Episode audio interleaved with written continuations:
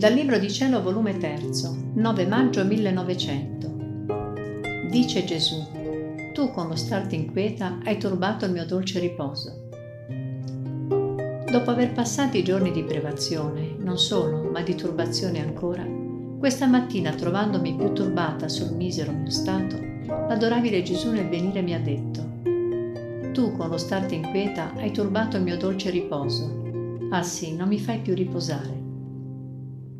Chi può dire quanto sono rimasta mortificata nel sentire di aver tolto il riposo a Gesù Cristo? Con tutto ciò per qualche ora mi sono quietata, ma dopo mi sono trovata più inquieta di prima, che io stessa non so questa volta dove andrò a finire. Dopo quelle dure parole che ha detto Gesù, mi sono trovata fuori di me stessa e guardando nella volta dei cieli vi scorgevo tre soli.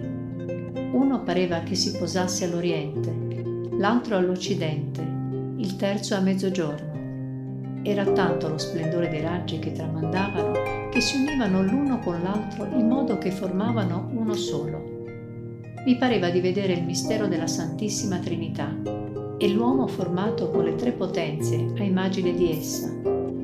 Comprendevo pure che chi stava in quella luce restava trasformata la memoria del Padre, l'intelletto nel Figlio, la volontà nello Spirito Santo quante cose comprendevo, ma non so manifestarlo.